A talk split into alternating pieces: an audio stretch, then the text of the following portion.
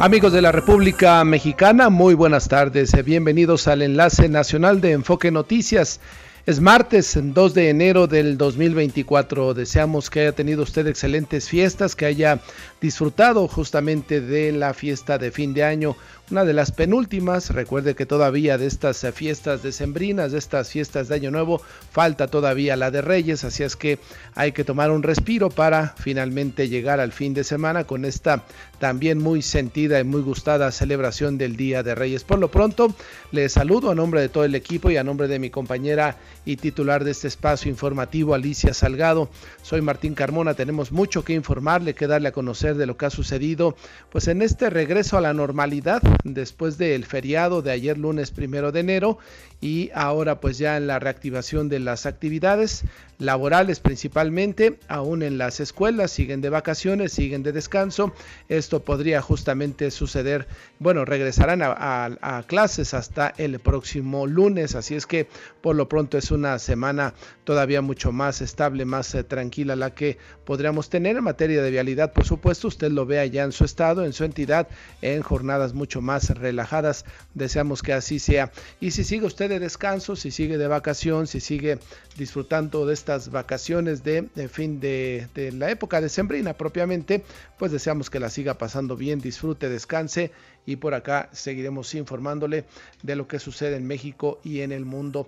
Vamos a iniciar justamente en esta tarde de martes con un asunto que sucedió aquí en la Ciudad de México, desafortunadamente un hecho de violencia importante que tiene que ver con temas de extorsión, temas de extorsión a negocios, a comercios, incluso comercios informales, Jorge Sánchez, porque se ha informado que al parecer era un grupo que se dedicaba a extorsionar a los comerciantes que con motivo de las fiestas de Reyes justamente se instalan en esa zona de la alcaldía Iztacalco. Cuéntanos, Jorge, buenas tardes. Sí, gracias Martín, auditorio de Enfoque Noticias, muy buenas tardes. Lamentablemente, sí, eh, se trata de una extorsión a comerciantes que derivó en una balacera, en un enfrentamiento con policías de la Secretaría de Seguridad Ciudadana y delincuentes que esperaron a los uniformados y los agredieron a balazos. En el fuego cruzado, lamentablemente, pues pierden eh, dos personas eh, eh, la vida, siete heridos, los, de, los fallecidos son del grupo delictivo, siete heridos son civiles,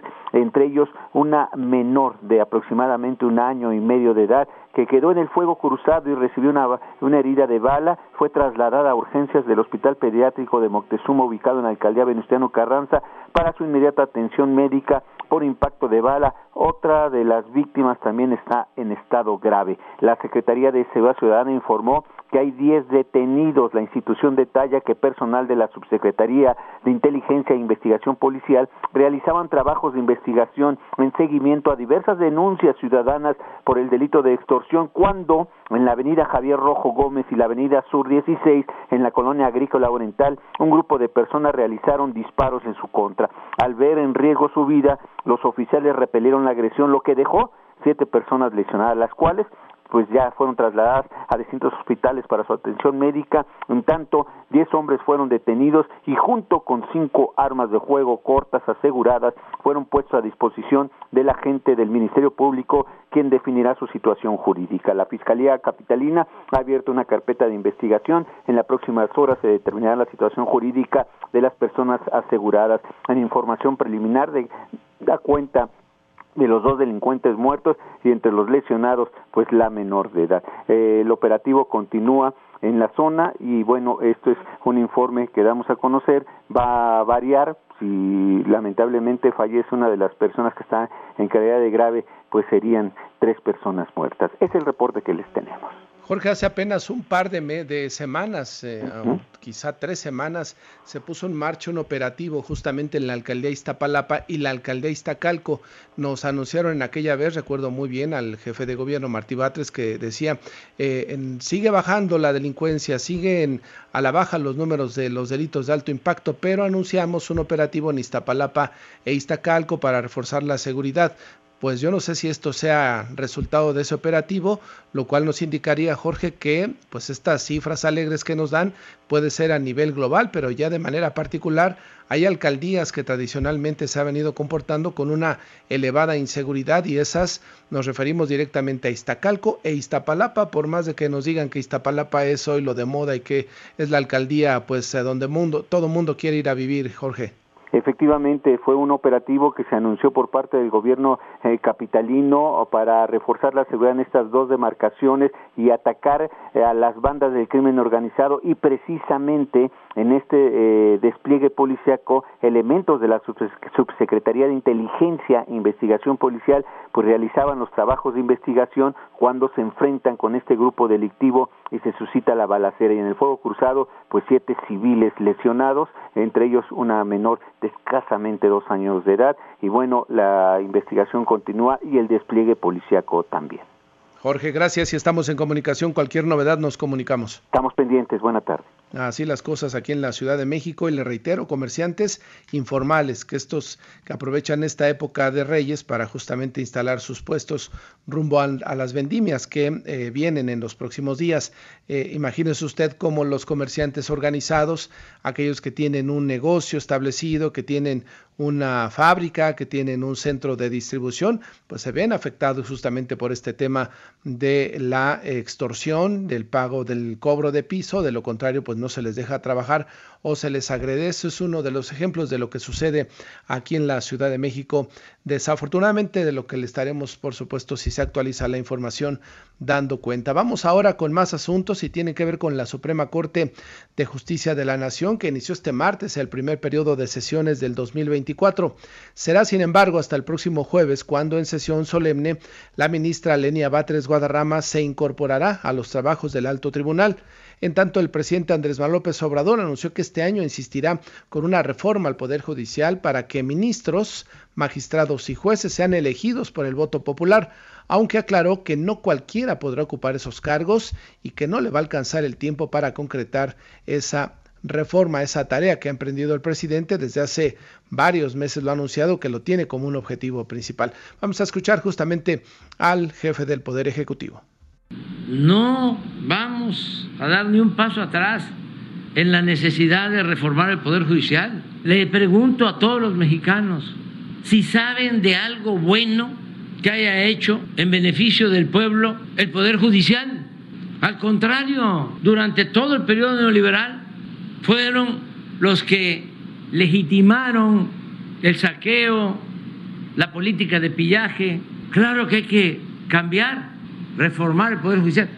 Más que ya no nos alcanza a nosotros el tiempo, pero quienes van a sustituirnos, la persona que nos va a sustituir, va a poder y en otros asuntos, el proceso electoral del 2024 está garantizado en cuanto a su organización. Esto afirmó Mónica Soto, quien es presidenta del Tribunal Electoral, quien ya tomó posesión de este importante organismo que va a calificar la elección de junio de este 2024. Sergio Perdomo, adelante, buenas tardes. ¿Qué tal, Martín? Un saludo a la audiencia de Enfoque Noticias. El proceso electoral que viene, el de 2024, está garantizado.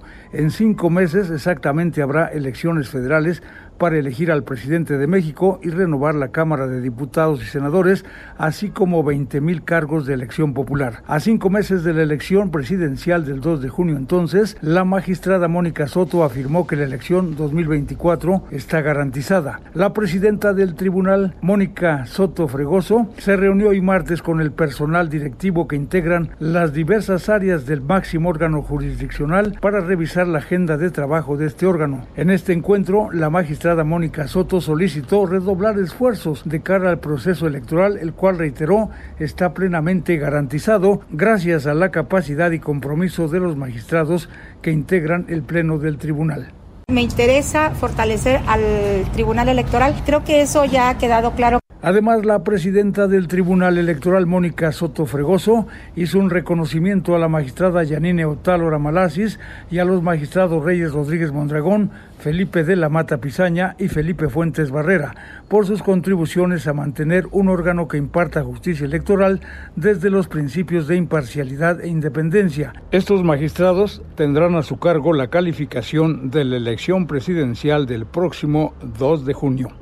Es cuanto Martín. En enfoque les ha informado desde el Tribunal Electoral Sergio Perdomo Casado. Gracias, eh, Sergio, por la información. Y le comento que el presidente Andrés Manuel López Obrador aseguró que la Secretaría de Seguridad y Protección Ciudadana ayuda a la Fiscalía de Tamaulipas en la investigación sobre el secuestro de 31 migrantes. Hoy en la mañanera, durante la casi más de dos horas que duró la conferencia del presidente López Obrador. No se tocó el tema, no le preguntaron, eso sí, arremetió duro de nueva cuenta contra los medios de comunicación, habló de, varios, eh, de varias cosas que no le, no le gustan, como siempre, de los medios de comunicación, volvió a criticar a los supuestos líderes de opinión, él dice que están en contra de él y por ahí deslizó el nombre de una persona que según lo han contratado en un gran medio de comunicación a nivel nacional para continuar todo eso, ya sabe, ¿no? La especialidad presidente es hablar de los medios de comunicación del tema del secuestro de estos 31 migrantes ni una sola palabra, ¿eh? ni una sola palabra durante las preguntas ni la exposición de él, sino que después, ya cuando se retiraban los periodistas, alguien se acercó y le dijo, oiga presidente, ¿y qué pasó con ese tema de los 31 migrantes extraviados desde el sábado pasado? Extraviados por decir una cosa, pero todos saben que un grupo de delincuencia organizada de aquella zona de Tamaulipas se los llevó. Y esto fue lo que, lo que respondió el presidente. Escuche usted. Presidente, del secuestro, del secuestro de migrantes, ¿ya tiene alguna información? No, tenemos este el informe de que se reportó este secuestro, ya se está haciendo la investigación. ¿Usted tiene alguna nacionalidad? ¿Ya se pusieron en No, no, no, no, no, todavía no, todavía no. Pero yo creo que este, mañana ya vamos a tener más información. Mañana es miércoles, lo secuestraron desde el sábado, ¿eh? Mañana es miércoles y desde el sábado pasado el presidente apenas escuchó usted lo que dijo, ¿no? Lo que comentó, que se está investigando, que están ahí colaborando, pero hasta ahí, claro, no son temas que le interese hablar, no son temas de los cuales quiera él explicar en la mañana eh, en la conferencia de prensa la información que tiene quizá no tengan nada, ¿no? No sepan nada, ni el gobierno de Tamaulipas atiene a dar información puntual, pero eso sí siempre tiene para otros asuntos, tiene tiempo para otros asuntos que realmente le interesan. Y miren, otros asuntos, en otros temas, le cuento que estima la Cámara Nacional de Comercio de la Ciudad de México el incremento en ventas de 16% respecto al 2022 por esta temporada de Reyes, donde se comercializarían unos 3.643 millones de pesos en cuanto a bienes y servicios que se estarían comprando por parte de los consumidores justamente en esta época de Reyes. Y la Cámara Nacional de Comercio, perdone, también Servicios y Turismo de la capital del país explicó que el aumento de las ventas es de 4.4% si se compara con las del 2020, cuando estas fueron por unos 3.488 millones de pesos. Así las, eh, buenos, los buenos balances que hacen justamente los comerciantes tanto de la Ciudad de México como a nivel nacional respecto a esta sin duda buena temporada decembrina en cuanto a ventas que se tuvo por parte del sector comercio.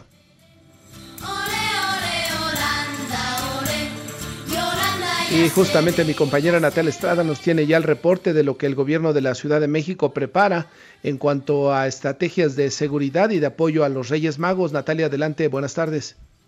¿Qué tal, Martín? Un saludo para ti y al auditorio de Enfoque Noticias. Autoridades del gobierno capitalino dieron a conocer que ya inició el operativo Día de Reyes que se desplegará en las 16 alcaldías de la Ciudad de México. Esto para dar seguridad a los capitalinos durante esta celebración. En conferencia de prensa, el secretario de Seguridad Ciudadana, Pablo Vázquez, señaló que participarán más de 6.000 policías. Vamos a escuchar.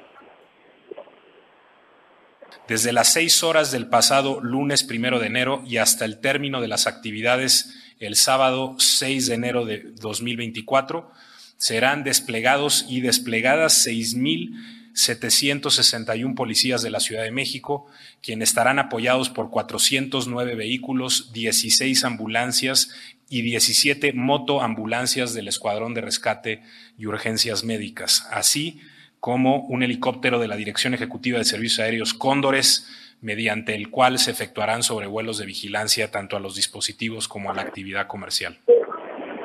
Otro lado, el jefe de gobierno capitalino Martí Batres señaló que a partir de las 14 horas del 6 de enero se partirá la tradicional rosca de Reyes, se transmitirá la, la película El último vagón, entre otras actividades. Así lo explico.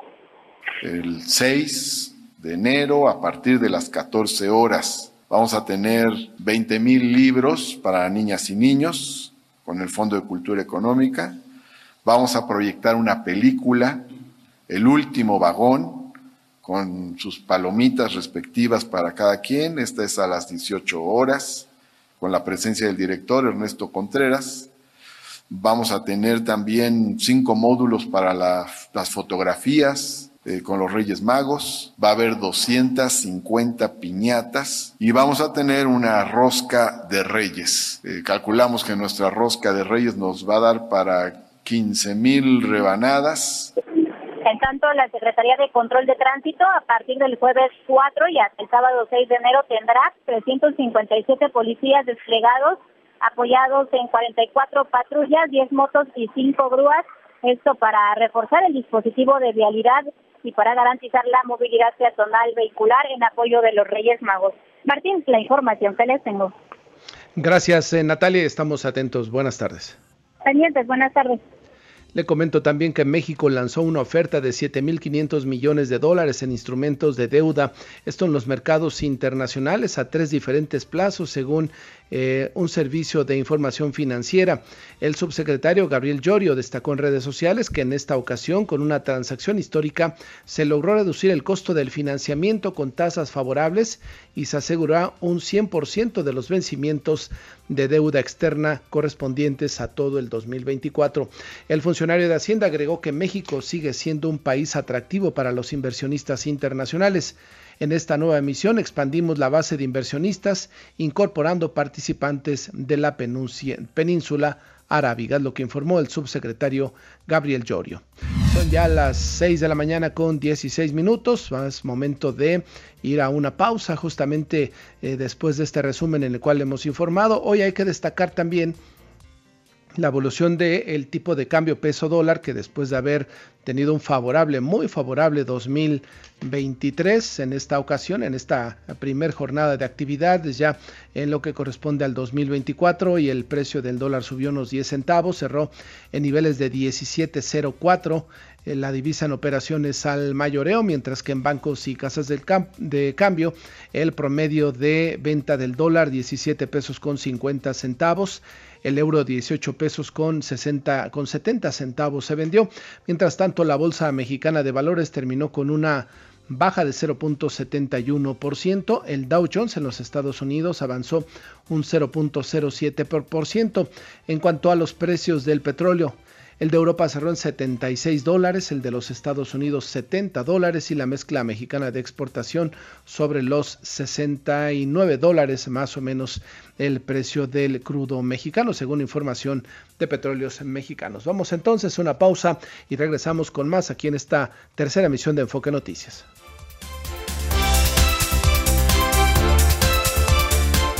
Está usted escuchando Enfoque Noticias por Stereo 100 100.1 de FM y Radio 1000 AM. Regresamos con Martín Carmona.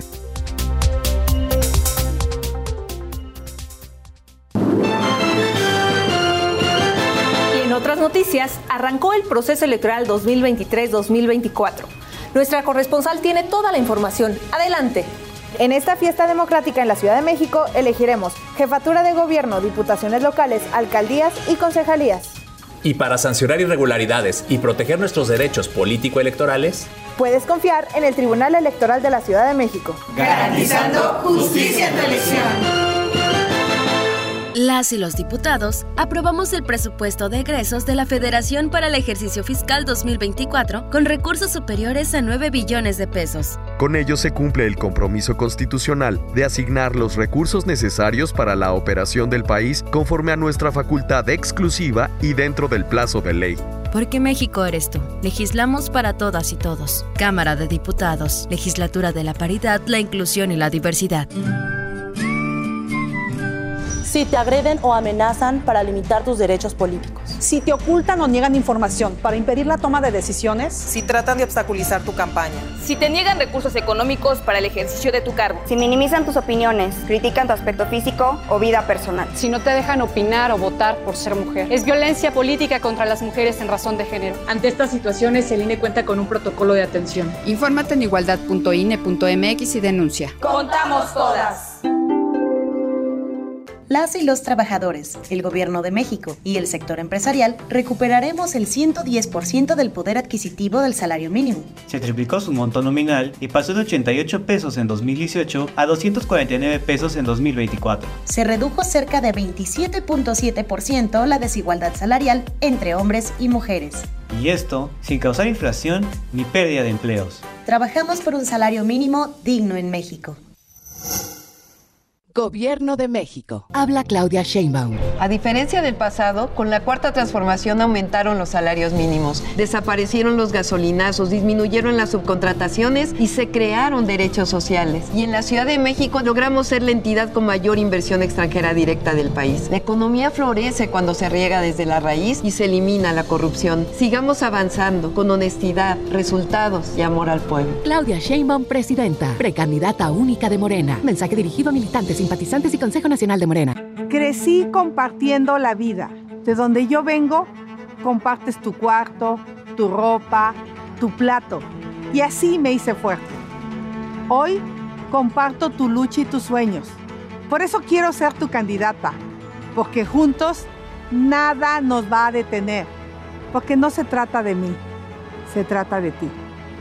Xochil, fuerte como tú. Precandidata única. PRD. Mensaje dirigido a militantes, simpatizantes y Consejo Nacional del PRD dentro del proceso de selección interna. Con cada latido, las mentiras tiemblan. Con cada latido se acerca más la verdad. Con cada latido, los rencorosos tiemblan. Con cada latido, la incompetencia se va. Porque otro México es posible. Con seguridad, sin divisiones con igualdad. Con cada latido nos acercamos más a la victoria, porque somos millones los que queremos para México un gobierno de verdad. PRD. Soy Clara Brugada y sueño con una ciudad que cuide a las niñas y niños. Como alcaldesa, en las utopías construimos parques y espacios deportivos de primera calidad, con servicios de cuidado infantil y clases de arte y ciencia.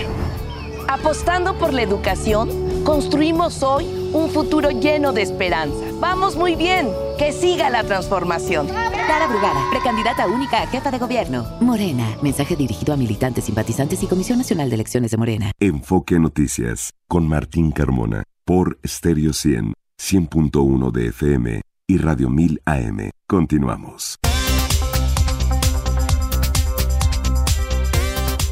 Son ya las 6 de la tarde con 22 minutos, 6 de la tarde con 22 minutos de este martes en 2 de enero. Vamos a continuar con más información y le destaco la fecha porque justamente ayer primero de enero entró en la actualización, entró en vigor la actualización del 4.2% de aumento a los impuestos especiales, estos famosos IEPS que se aplican a bebidas azucaradas, a pastelillos, eh, eh, a cigarros y también a los combustibles. Ernesto Glorias habló mucho, se especuló mucho en redes sociales, en diferentes medios, si el litro de la gasolina con este incremento del 4.32% al IEPS se iba a ir hasta los 27, 28 pesos. ¿Qué encontraste, Ernesto, en la tarde que recorriste algunas estaciones de servicio en la Ciudad de México? Buenas tardes. Pues definitivamente, Martín, muy buenas tardes, autor de Enfoque Noticias, feliz año para todos.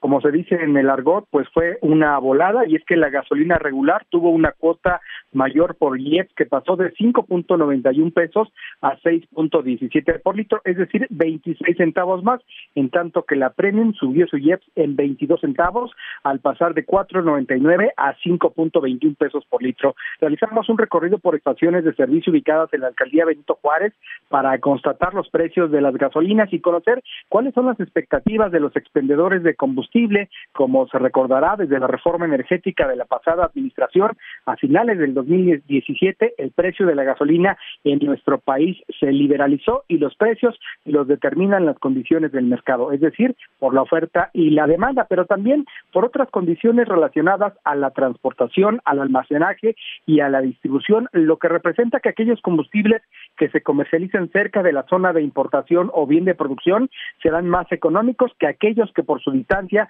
tendrán que ser movilizados a estas fuentes, como es la propia Ciudad de México. Desde el último día del 2023, Martín trascendió en redes sociales un supuesto aumento desmesurado al precio de los combustibles que habría llegado en promedio a los 28 pesos. Sin embargo, aunque en un par de estaciones en la zona de Veracruz sí aumentaron a tal el precio del combustible, esta situación no se trató más que de un abuso de parte de los comercializadores de esa zona. Platicamos con encargados de gasolinerías en la capital de este tema, quienes señalaron que no tienen ni indicaciones ni elementos para suponer que subirá a tal grado el precio del combustible. Vamos a escucharlo.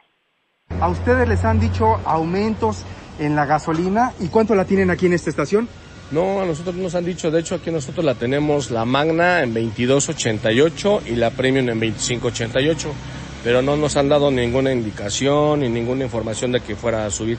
Sí llegamos a escuchar por comentarios de los clientes, pero realmente no, no como tal, ¿eh? no nos dieron ninguna indicación de que se iba a subir el, precio de la gasolina. Todavía sigue libre el precio y cada quien lo puede poner de acuerdo a la distancia y los factores diversos hasta para hoy sí. el combustible. Hasta hoy sí, sí, hasta hoy sí. Digo, no, no hay ninguna información de que se aumente y pues ahora sí que no. Seguimos con el mismo precio nosotros.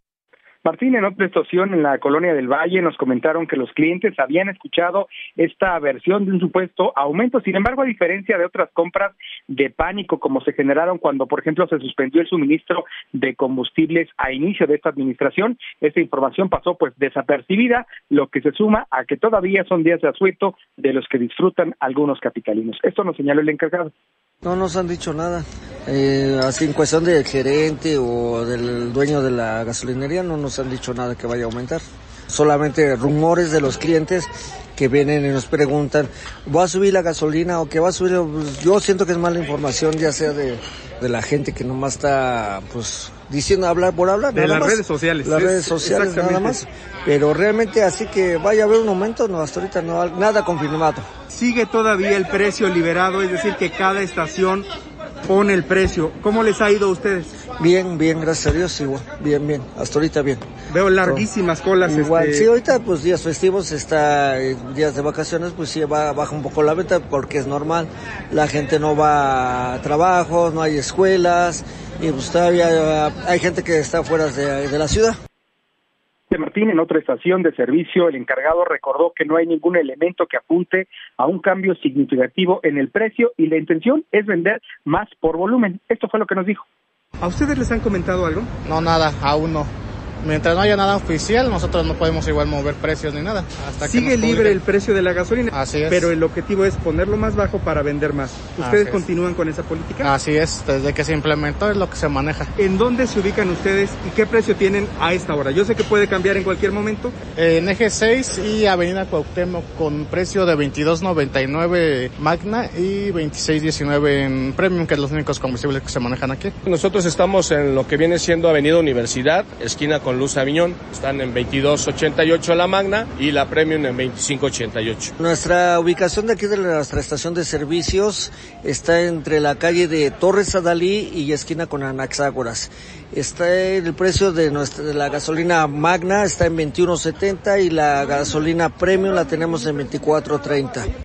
Pues ahí, Martín, las ubicaciones y en voz de los propios encargados, los precios que estaban uh -huh. manejando a lo largo de este día. Recordar que la mayor autoridad la tiene el cliente con la decisión de adquirir un producto en un determinado lugar. Los precios, por supuesto, deben estar exhibidos al público en general y usted puede conocer diariamente cuál es la estación de servicio que ofrece el precio más bajo ingresando a la página de la Comisión Reguladora de Energía, donde solo se necesita pues ingresar su entidad y municipio para tomar la mejor decisión compra. La dirección es www.gov.mx diagonal CRE. En la primera parte encontrará el apartado para conocer estos precios en todo el país.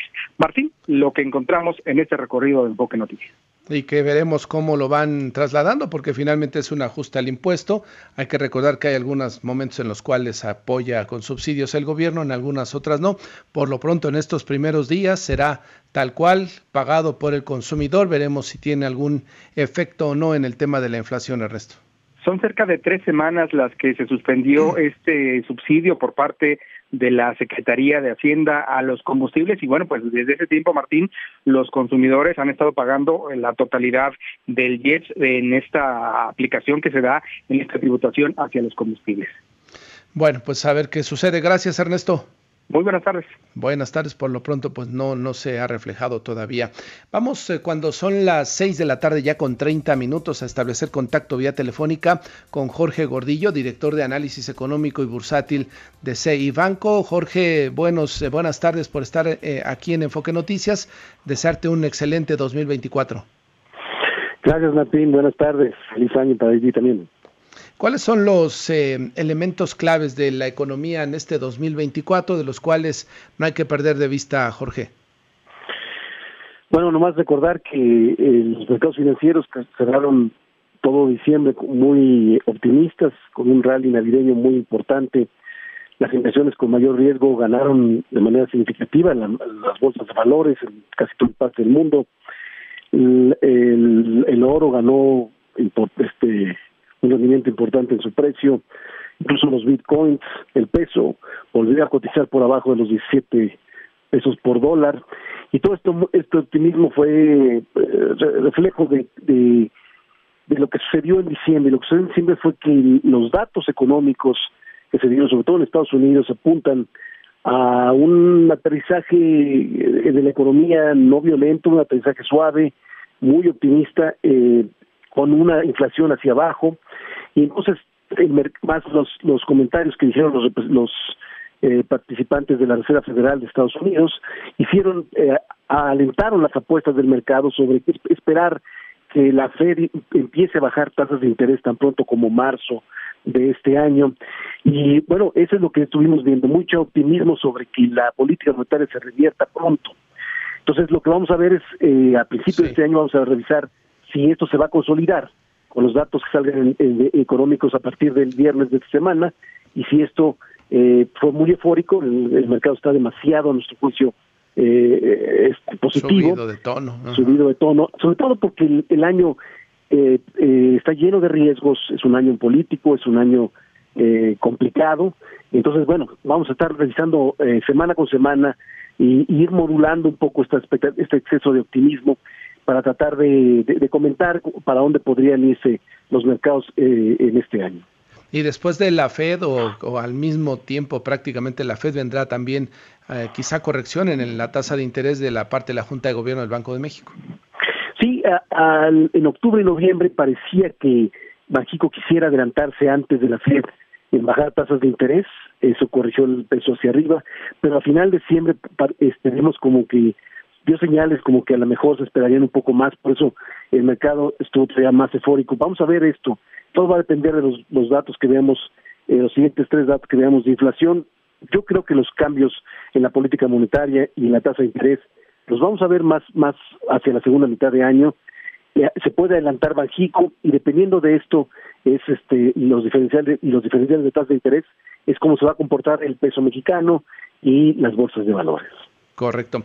Ahora, llamó mucho la atención el comportamiento del tipo de cambio en el 2023, el promedio sobre 17.73, el año anterior, el 2022, cerró en 20.10, hubo una revalorización del peso frente al dólar, pero con claroscuros para diferentes sectores, ahora sí que dependiendo de qué lado de la economía o de qué lado de los sectores productivos te ubicaras, Jorge. Sí, porque el, el tipo de cambio nos refleja es exactamente la oferta y la demanda de la, moneda, no otra cosa, no la salud de la economía. Eh, ah, efectivamente, la, el, una, moneda apreciada pero afectó mucho a la industria, que estuvo golpeada también porque en, Estados Unidos no, no tuvo un mejor desempeño, como si lo tuvieron los servicios. Entonces se golpearon mucho las exportaciones y por el otro lado nos, se vieron beneficiados los importadores, en algunos casos de capital, eh, por un tipo de cambio eh, más barato. Eh, tienes razón. Y la, pero sí fue un año completamente anormal, eh, un año eh, que se vio eh, muy beneficiado de la moneda por situaciones externas, por eh, diferenciales de precios, sobre todo en tasas de interés, que difícilmente se repiten este, se puedan repetir este año. Y bueno, eh, no no creo que vaya a haber una condición muy fuerte en, en el tipo de cambio, pero sí creo que no se va a repetir la misma euforia que se vio el año pasado. Claro. Ahora, uno de los elementos pues claves para este año eh, 2024 y por la ruta electoral que tiene a, media, a medio año eh, son las finanzas públicas. No sé si ya pasó lo más, eh, no sé, como esa preocupación que se tenía por los niveles de deuda, por los niveles de endeudamiento, por si habrá suficiente actividad económica para captar impuestos y el gobierno pueda compensar sus ingresos. Esa parte de las finanzas públicas ya la superamos, la dejamos como anécdota o sigue siendo un foquito amarillo ahí medio perdido en el, en el universo, Jorge. Bueno, es muy importante esto que comentas. Eh, el anuncio del presupuesto sí generó mucho ruido. Parece que se está pasando a segundo término. Yo creo que el mercado, sobre todo las calificadoras, van a estar muy atentos en el desempeño de las finanzas públicas de los primeros meses, que no se sobrepasen, a, por lo menos a lo, a lo dicho. Y bueno, estamos expensas a que alguna calificadora cambie de parecer, que no le que no se sienta cómodo con el futuro de las finanzas públicas. Y bueno, esto puede provocar una, un deterioro en la, en la percepción externa que ha sido muy positiva en 2023. Elecciones en Estados Unidos y en México, primero en nuestro país, luego en la Unión Americana. Esa parte política siempre, ¿no? Cada periodo electoral presidencial como que de repente se contiene o va mucho más a cámara lenta la evolución de los mercados financieros. ¿A partir de qué fecha crees que comience ya a notarse más o no sé si desde estos primeros días de, de este año veremos ya un efecto de la política en la economía y en los mercados, Jorge? Normalmente los primeros meses del año los inversionistas se quedan muy muy cautos a ver en qué dirección va a tomar la política, eh, los posibles eh, escenarios de elecciones. Luego, un par de meses antes de las elecciones, a lo mejor entra un poco el nervio, eh, pero bueno, las últimas elecciones, en, en después de, en el último, en el mes de elección y, después, los mercados tienden a tranquilizarse, a, corregirse, siempre y cuando no se vea una intervención muy clara en contra de la democracia, en contra de la, de la votación, yo creo que podremos esperar eh, no, un, no grandes eh, eh, em, movimientos o no grandes decepciones en los mercados para las elecciones en México. Yo creo que lo, que más nos preocupan son las elecciones en Estados Unidos, sobre todo porque creemos que va a ser una contienda muy sucia y muy competida y, y, la, y el mercado no le gustaría ver la posibilidad de que regrese a Trump al mercado. ¿no? Claro, claro. Y en el caso de México, pues la mayoría de las eh, de los de las propuestas de los candidatos, ya más, de las dos candidatas ya más o menos sabemos por dónde va. Difícil que alguna de las dos ofrezca alguna eh, propuesta disruptiva, ¿no? Que por ahí cambie el escenario de los dos bloques políticos que hasta ahora se han configurado. Así es, así es. Pues decíamos que lo, que les podría eh, asustar a los mercados es una intervención directa en la selección. Correcto. Jorge Gordillo, director de análisis económico y bursátil de CEI Banco, gracias por estar esta tarde. Seguiremos atentos cada semana escuchándote los lunes. Gracias a ti, Martín. Eh, me, me dio mucho gusto platicar contigo.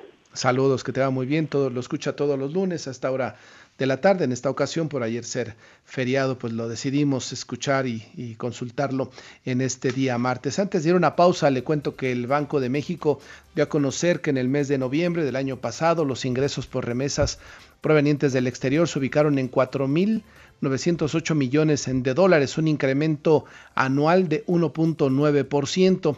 Por su parte, eh, bueno, con estos resultados, en noviembre del 2023, el superávit de la cuenta de remesas de México con el resto del mundo se ubicó en 4.798 millones de dólares, que se compara con el de 4.716 millones de dólares reportado en igual mes del 2022. El monto acumulado de los ingresos por remesas en el periodo enero-noviembre de este 2023 resultó en 57.796 millones de dólares. Es un incremento anualizado de 8.7%. Al respecto, BBVA Research saca un análisis justamente sobre las remesas. Destaca que eh, se acumularon 43 meses consecutivos con crecimiento en las eh, remesas. La apreciación del peso mexicano frente al dólar ha reducido de forma relativa la dependencia de México justamente a estos recursos. Y es que explica justamente que el PIB, eh, las remesas que llegaron en el 2022 eran equivalentes al 4% del PIB.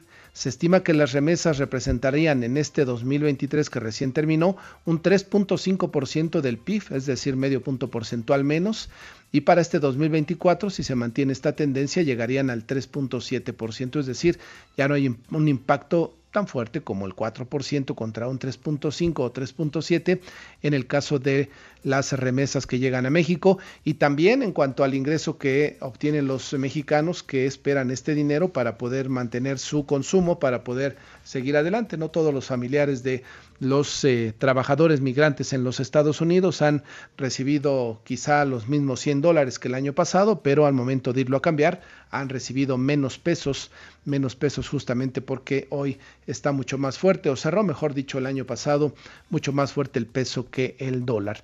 Son ya las 6 de la tarde con 39 minutos, momento de una pausa, regresamos con más información.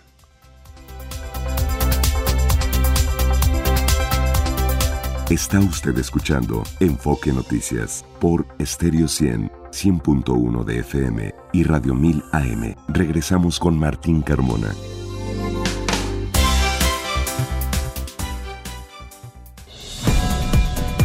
¿Te perdiste una emisión de Enfoque Noticias? Desde tu celular entra a Spotify.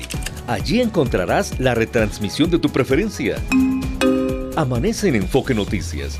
Mario González, Adriana Pérez Cañedo y Alicia Salgado te acompañan en tu día a día, a la hora que puedas escucharles. Solo dale play y revive la emisión. Enfoque Noticias, claridad en información.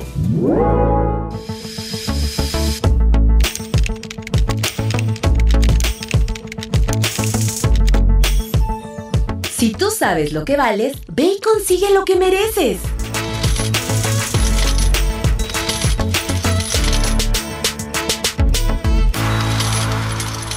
Somos más que energía, somos bienestar. Así como llevamos electricidad a todo México, llevaremos Internet para todos. Somos fuentes limpias y renovables. Construimos el Parque Solar en Puerto Peñasco, Sonora, el más grande de toda América. Somos proyectos prioritarios. Electrificamos trenes, aeropuertos y sistemas de transporte, conectando a todo el país. Somos CFE. Somos más que energía. Gobierno de México. Si te quedaste fuera de sintonía, síguenos en nuestras redes sociales donde encontrarás la información al momento. Facebook, X, TikTok e Instagram, todas con arroba enfoque noticias. Y baja nuestra app, claro, Enfoque Noticias. Enfoque Noticias, con Martín Carmona, por Stereo 100, 100.1 de FM y Radio 1000 AM. Continuamos. Son ya las 6 de la tarde con 41 minutos. Vamos a continuar con más información. Mi compañero Jorge Sánchez nos tiene lo que serán las actividades de la Suprema Corte. Jorge, atención a todo lo que suceda en los próximos días, sobre todo la llegada de una nueva ministra cuestionada o, podríamos decir con un signo de interrogación respecto a cuál será su comportamiento en, en la Suprema Corte de nuestro país. Jorge Sánchez, adelante. Martín Auditorio de Enfoque Noticias, muy buena tarde. A fin de analizar y discutir los temas relevantes para el ejercicio de los derechos y libertades de las y los mexicanos, así como para la definición de los pesos y contrapesos que establecen nuestra Constitución para el adecuado funcionamiento del Estado constitucional y democrático de derecho que nos define como país, pues hoy yo inicio el primer periodo de sesiones en la Suprema Corte de Justicia de la Nación. Durante los trabajos correspondientes del primer periodo ordinario de sesiones 2024. Los, ministros del alto tribunal discutirán diversos temas relevantes para la definición de los pesos y contrapesos. Es lo que informa la presidenta de la Corte, eh, a quien escuchamos a continuación.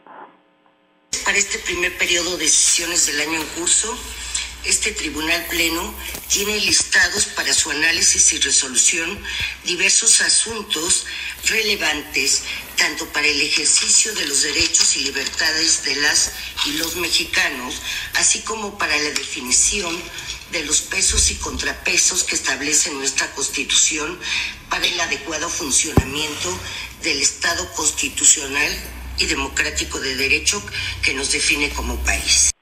La ministra Norma Lucía Piña Hernández informó que pues se abordarán entre otros eh, entre otros eh, temas en las sesiones pues la entrega de los reportes de operación relacionados con las contradicciones vinculadas con el caso Pegasus eh, esto del espionaje telefónico. La ley vicaria las reformas a las leyes federales para eliminar ciertos fideicomisos y las acciones de inconstitucionalidad contra la ley federal de derechos de autor y el código penal federal con motivo de las reformas pues que atienden a lo establecido. Asimismo Piña Hernández mencionó que el jueves 4 de enero se llevará a cabo la sesión solemne en la que la ministra Lenia Batres Guadarrama se incorporará a los trabajos del alto tribunal. Martín, auditorio de Enfoque Noticias, el reporte que les tengo. Atentos estamos entonces el próximo jueves, Jorge. Así, estamos pendientes. Muy buenas tardes. Gracias y buenas tardes. Le informo que el sistema de monitoreo atmosférico sobre la calidad del aire aquí en la Ciudad de México reporta después de las 6 de la tarde justamente que eh, hay buena calidad del aire. Se, reportaba que en la zona conurbada, en la Ciudad de México, la calidad del aire es aceptable a buena, lo cual indica un riesgo moderado abajo a la salud. Eh, recuerda también e informa esta, el tuit del área de calidad del aire del gobierno de la Ciudad de México. La temperatura al momento es de unos 18 eh, grados, con humedad relativa del 34% de la intensidad del viento es de 14 kilómetros por hora. Lo recomendable es que usted, pues en este momento, si ya no tiene nada que salir, pues no lo haga. Si quiere hacer ejercicio, hágalo al interior de su domicilio, porque ciertamente la calidad, pues es relativamente buena, decía el informe. Pues mejor cuidémonos y vamos a protegernos para evitar problemas a la respiración. Son ya las 6 de la eh, tarde con 45 minutos. Gerardo Cedillo, te escuchamos con información del Senado. Cuéntanos, buenas tardes. Hola Martín, ¿cómo estás? Buenas tardes a ti al auditorio. Efectivamente, Ana Lilia Rivera, la presidenta del Senado, adelantó que para esta Cámara será prioridad en el periodo ordinario de febrero las reformas que promoverá el presidente Andrés Manuel López Obrador al Poder Judicial, el tema electoral y también las que plantean la desaparición de los órganos autónomos. Comentó que en este nuevo periodo que inicia el primero de febrero será eh, pues tan dinámico como el anterior debido a la importancia de los temas que se encuentran pendientes para ser abordados, debatidos en el Senado. Destacó que entre los asuntos más importantes que se van a abordar en la Agenda 2024 de la Cámara Alta se encuentra la nueva Ley General de Aguas y la Ley para regular la cannabis. Dijo también que otro de los temas que se podrían atender es la denominada Ley Silla, la que plantea que los empleados que deben estar de pie por naturaleza de su trabajo, como meseros, cajeros, guardias de seguridad y otros puedan gozar de periodos de descanso suficientes para garantizar su salud y bienestar. Además, se abordarán reformas que el presidente de la República, López Obrador, ha mencionado que son prioritarios como esta reforma al Poder Judicial, la reforma electoral y la que busca la desaparición de los órganos autónomos. Lo importante, dijo, es debatir asuntos que antes se reducían a la esfera solamente de los políticos, que eran los que hablaban de los temas, de la política, para convertirse ahora en temas de los que habla la gente, la sociedad en su conjunto. Además, Ana Lilia Rivera enfatizó que se ha logrado bajar la confrontación y ha aumentado la cordialidad parlamentaria en el Senado de la República, debido a que las y los integrantes de la mesa directiva acordaron con sus respectivos grupos parlamentarios llevar a cabo un plan de trabajo cordial respetuoso y productivo. Pues ahí lo que dice la presidenta de la mesa directiva, vamos a ver qué opina desde luego la oposición, Martín, porque pues en el caso de diversas reformas que plantea el presidente, pues se requiere mayoría calificada que no tiene el jefe del Ejecutivo. El reporte que te tengo. En el caso de esta iniciativa para elegir a los ministros de la Corte por voto popular, aún no se sabe a quién le, le recaería hacia la Cámara de Diputados o al Senado, Gerardo. Pero independientemente de dónde recaiga Martín, pues es una reforma desde luego que toca la Constitución y difícilmente en el Congreso mexicano pues habría esa mayoría que requiere el presidente para eh, pues llevar a cabo ese tipo de modificaciones. También la desaparición de los órganos autónomos están planteados en la Constitución, así que también se requiere mayoría calificada y bueno, pues lo que ha dicho la oposición es que todo este tipo de reformas que tocan la Carta Magna pues no pasarán en tanto eh, pues continúe el actual equilibrio de fuerzas tanto en el Senado como en Cámara de Diputados, Mario. Pero le va a servir al presidente para seguir haciendo campaña, para seguir agrediendo a los eh, ministros de la Corte, para distraer la atención cuando secuestren a 31 migrantes en Tamaulipas, ¿no? O sea, le va a servir para todo. Exactamente, pues sí, puede ser, digamos, Martín, este tipo de, de, planteamientos que se hacen desde el punto de vista electoral y que se sabe que, pues, desde luego no van a prosperar, pero que dan rentabilidad política sin duda alguna. Totalmente. Gerardo, gracias. Feliz año. Igualmente, Martín, buenas tardes. Seis de la tarde con 49 minutos y un tema que ya, ya está sobre pues la mesa de todos los medios de comunicación y ni qué decir del gobierno de la Ciudad de México, de los diputados en el Congreso de la Ciudad de México, qué va a pasar con el futuro de la fiscal Ernestina Godoy al frente de esta Fiscalía Natal Estrada, ya el, jefe de gobierno pues toma nota de lo que hace un par de días la propia fiscal Ernestina Godoy escribía en su cuenta de Twitter donde pedía al, al Congreso de la Ciudad de México que ya sometieran a ratificación o no su estadía al frente de la Fiscalía porque vence el 9 de enero, es decir, en la próxima semana ya tendría que definirse o saberse qué va a pasar con la fiscal Ernestina Godoy. ¿Qué dice al respecto, en, qué dicen en el gobierno de la Ciudad de México, Natalia? Así es. Saludo de nueva cuenta a al auditorio de Enfoque Noticias, pues el Congreso Capitalino está obligado a convocar a un periodo extraordinario esto para someter a votación la ratificación o no de la fiscal Ernestina Godoy, así lo aseguró el jefe de gobierno Martí Batres.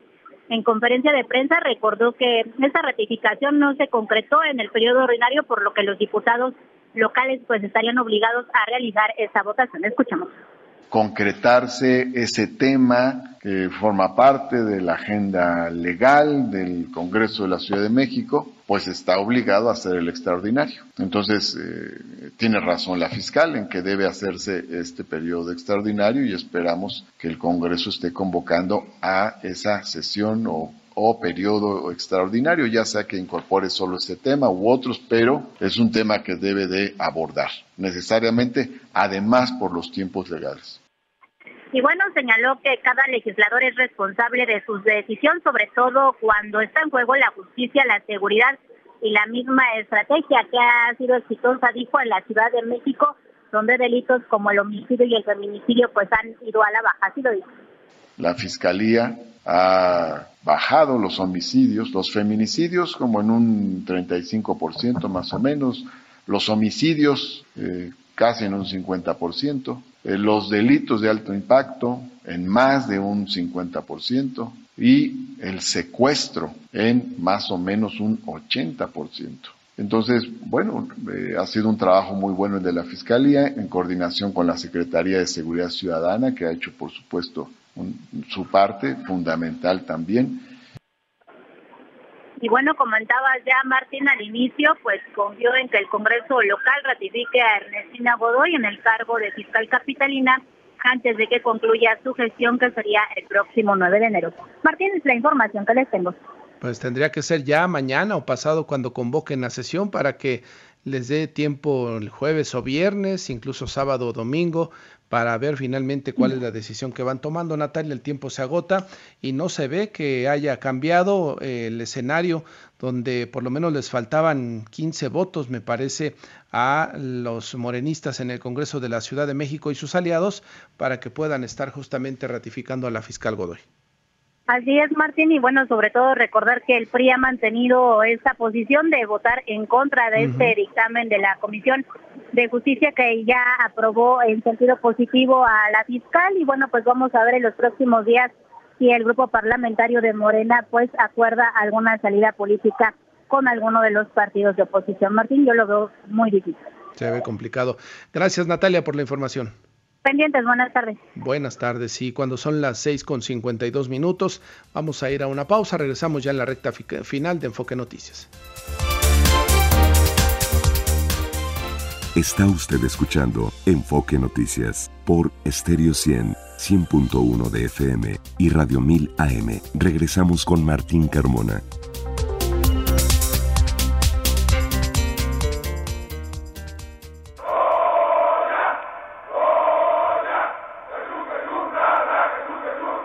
Desde 340 pesos mensuales puedes transformarle la vida a un estudiante. Súmate y dona a Fundación UNAM. Soy Efraín Rafael Pérez Cabrera, estudio Ingeniería Geofísico en la Facultad de Ingeniería. Invito a las personas a que ayuden a través de donaciones a Fundación UNAM para que más estudiantes puedan recibir estos apoyos. Súmate a Fundación UNAM. Fundación UNAM, 30 años de hacer posible lo imposible.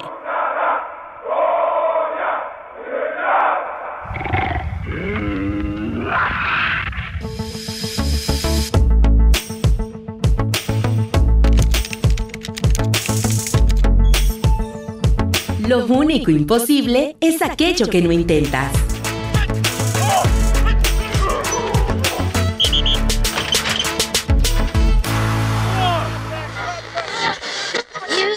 Si te quedaste fuera de sintonía,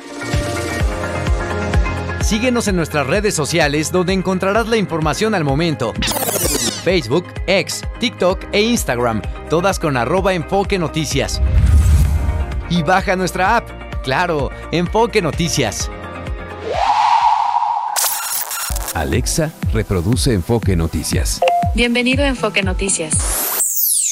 Enfoque Noticias con Martín Carmona por Stereo 100, 100.1 de FM y Radio 1000 AM. Continuamos. 6 de la tarde con 54 minutos. Saludo en la línea telefónica Jimena Céspedes, directora general de MW Group. Jimena, feliz año, ¿cómo te va? Igualmente, Martín, feliz año para ti y para el auditorio. Igualmente, el tema de las gasolinas y los JEPs fue algo que en estos últimos días llamaron mucho la atención en redes. Es correcto, aunque la gente en realidad no entiende qué es el IEPS, entiende que hay impuestos, pero eh, sí llegó a más de 8.5 millones de personas entre ayer y hoy prácticamente. El hashtag que utilizan es el de gasolinazo. Es más bien negativo, señalan que en Veracruz, por ejemplo, la gasolina se vende en más de 28 pesos, que AMLO había dicho que llegaría a máximo 10 y ya estamos prácticamente en 30. Y recuerdan que AMLO organizó botines y saqueos cuando un aumento de la gasolina. Pero sí hay muchas personas en realidad que están defendiendo y dicen que es falso que llegara prácticamente a 30 pesos y que efectivamente AMLO ha estado muy pendiente del tema del gasolinazo. Pero que en realidad que el tema del cigarro y del refresco son más importante, que eso más bien lo que va a hacer es que la gente coma menos, eh, perdón, fume menos y consuma menos refresco.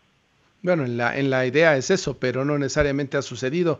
Ya cuántos años llevamos pagando sus impuestos y el consumo de refrescos, cigarros, pastelitos, todos esos siguen subiendo. Eso es correcto, incluyendo el tema del etiquetón. Totalmente. ¿Cómo recibieron las redes sociales este cierre de año y en Navidad de paso, Jimena, estos mensajes de repente las dos candidatas, ¿no? Alguna por aquí mandando drones y mandando mensajes, eh, la otra candidata pues muy hogareña con su esposo y el presidente por ahí de repente en Guayavera ya un 1 de diciembre, de enero, perdón, eh, en Palenque mandando una felicitación de optimismo. Eh, ¿Qué recepción tuvieron? ¿La, gente en estas fiestas de repente le echa un ojo a esas cosas?